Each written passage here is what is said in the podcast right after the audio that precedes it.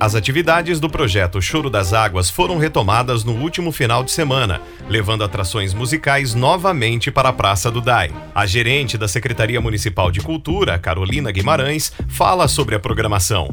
Confira. A Secretaria Municipal de Cultura e a Fundarte retomaram a programação de atividades infantis e atrações musicais no Choro das Águas. A volta da programação foi um pedido da população que frequenta muito o local, principalmente aos finais de semana e frequenta também a feira de artesanatos, que acontece lá todos os domingos.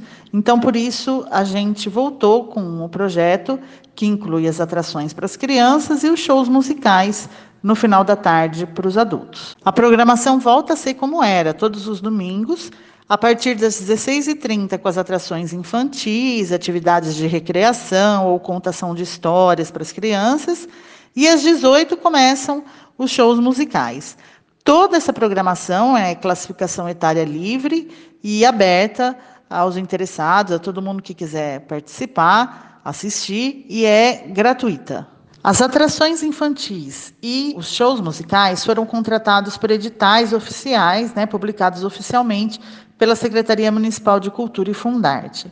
Esses editais é, foram um processo de seleção que definiu então a programação tanto das atividades infantis quanto das atrações musicais. Já a exposição de artesanato na feira, o expositor precisa fazer um cadastro para participar.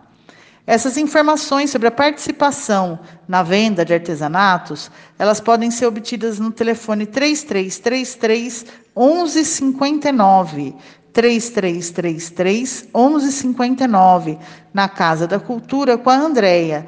Ela pode informar melhor quais são os procedimentos para quem se interessar em expor na Feira de Artesanato do Choro das Águas. O projeto Choro das Águas é uma tradição nas atividades culturais promovidas pela Secretaria Municipal de Cultura, mas ele chegou a ser interrompido por um período pelas restrições sanitárias impostas né, durante a pandemia do Covid-19. Agora ele retoma, seguindo todas as recomendações e os protocolos sanitários, com uma forte recomendação do uso de máscara é, e álcool gel, distanciamento social, todos os cuidados para a segurança de quem frequenta o local.